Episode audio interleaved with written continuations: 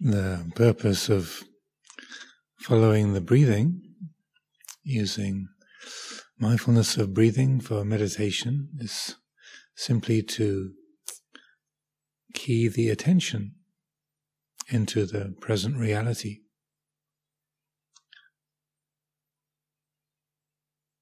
So the rhythm of the breath is not by any means the only way that can be achieved. There are many and various meditation objects, different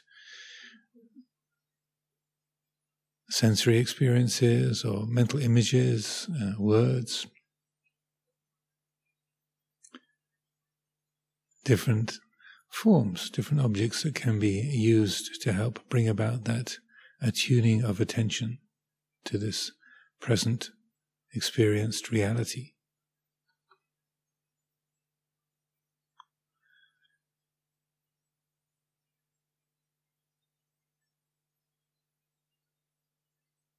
The practice of inner listening, focusing the attention on what is called the inner sound, or the sound of silence, the nada sound. This inner vibration that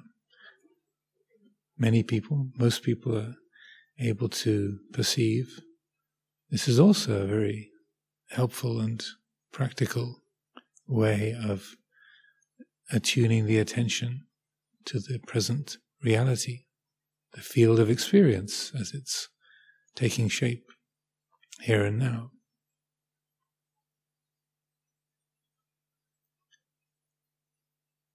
Now, this might be a very familiar practice to many people, others something quite new or not heard of. But it's a practice that has grown up and been used in many different spiritual traditions around the world. If we turn the attention toward the faculty of hearing, then for most people, it's possible to discern in the background, say behind the sound of my voice, a steady, silvery, continuous tone, like the white noise coming from a speaker when no one's talking through a microphone. It's like a high-pitched, continuous, subtle ringing tone.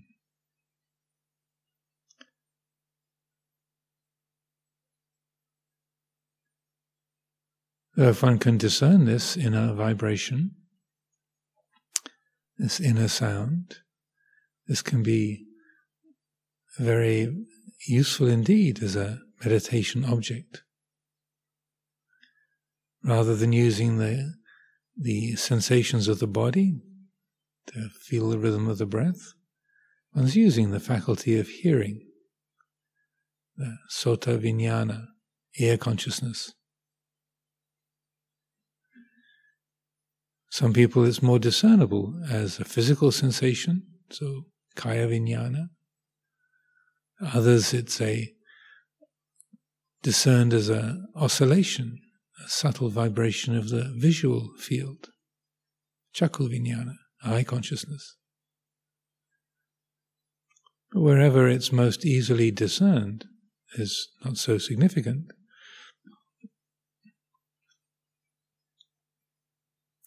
Its continuity, its ever-present nature. This is the main characteristic that makes it helpful, usable as a meditation object. Firstly, for concentration.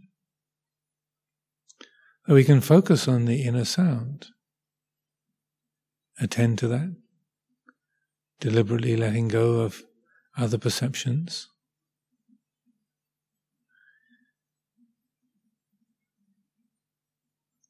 And this has a tendency to help the mind be brighter. Even though it's calming, steady, not exciting or interesting as such, the more one focuses on this inner vibration, the inner sound, the more it supports the quality of alertness, mental arousal, keenness of attention. So it's a great benefit that the more you focus on it, the easier it is to focus. It tends to not lead the mind towards drowsiness, dullness.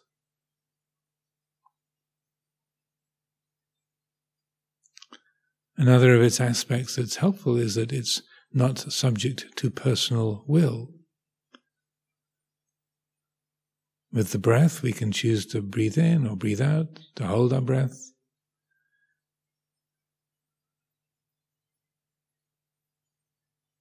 Adjustments to the breath can be made by intention, by personal choice.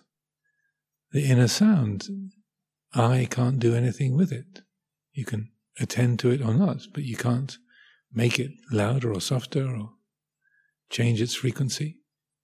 It doesn't respond to personal will.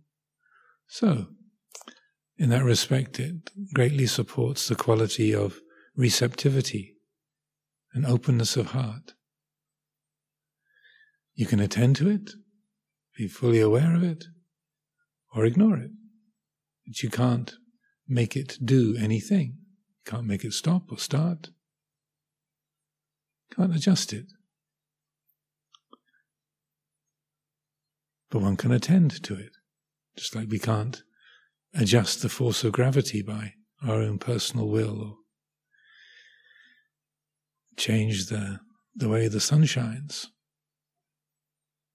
We can attend to it or not, but the quality is self-sustaining, ever-present.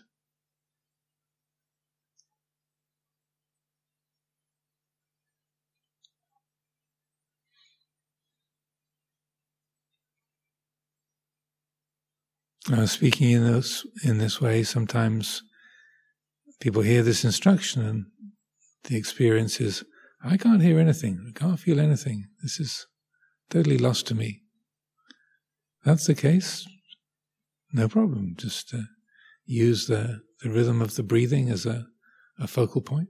That's the point, is to be attending to the present, not the particular object that we use for that. Whether we drive a Toyota or a Volvo or a Nissan, a Ford, as long as we get to Amaravati, no problem.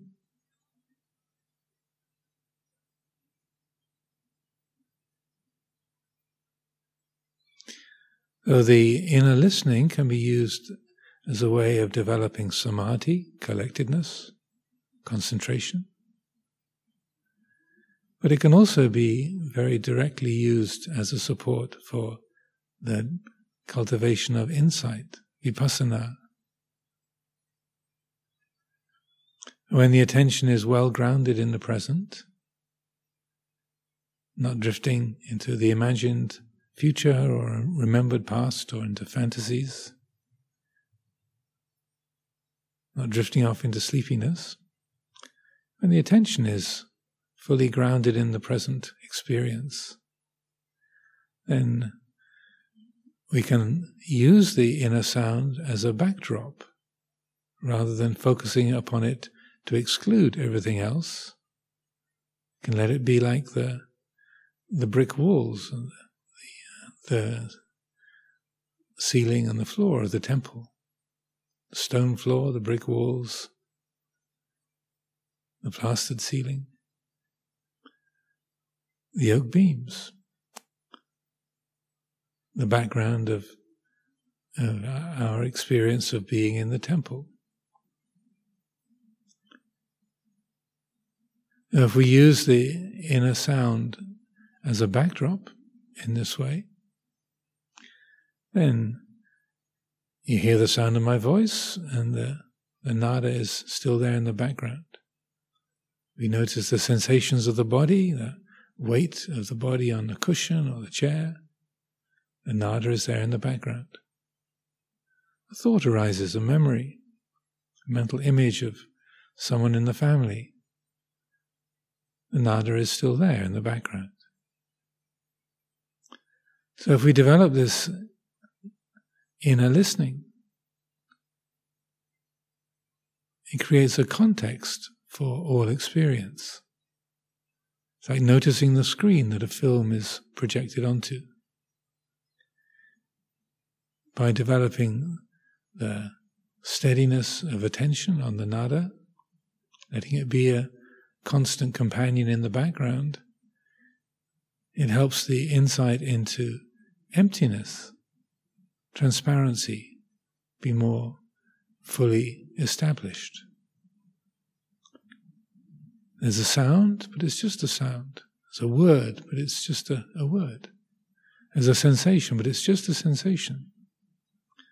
The transparent, empty nature of the five khandhas is more obvious, more apparent. The suchness of the five khandhas, form, feeling, perception, mental formations, consciousness,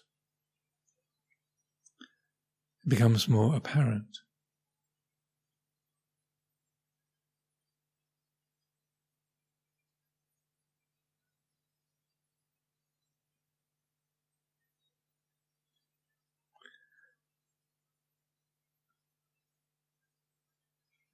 If the inner listening is developed, then rather than just using it sitting still in the temple, we find that we can also apply it doing walking meditation, carrying out our work tasks around the monastery, eating a food, having a conversation. Even as I'm speaking now, I can hear it in the background. So it can be a constant companion. So whether the body's moving or still, whether it's dark or light, whether there's excitement or boredom, here it is. The nada is always there in the background. It's an ever-present reminder of the quality of suchness, of emptiness, sunyata and tatata. This moment is exactly this way. This sound is exactly this way.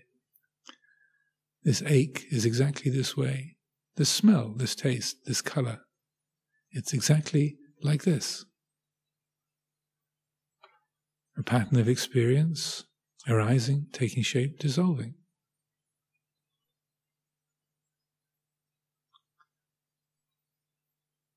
So the presence of the nada sound, this inner listening, it helps to sustain, support the practice of insight, seeing the transient, empty, unsatisfactory nature of every aspect of perception, experience, and directly supports the insight into not-self. A memory arises. I saw this, I did that, I went here. I had that conversation.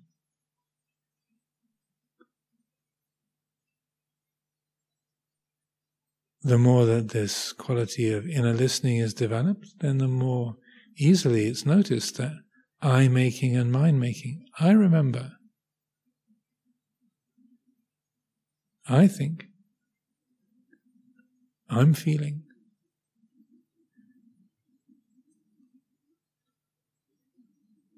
The mind more easily sees through the deceptive nature of ahankara, mamankara, I-making and mind-making. It's just the I am feeling. I remember, I do, I am walking, I am hearing, I own, this is mine. All those selfings, the owning self, the being self, the stories we keep relating about who and what we are, a woman, a man, old, young, our nationality, our age, our name.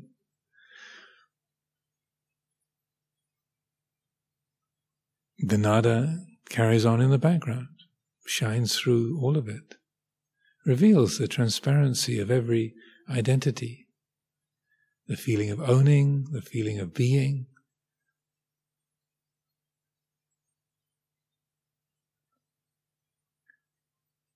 The experience of choosing, I decide, I am going to do this, I won't do that. Every subtle shade of I-making and mind-making can be let go of.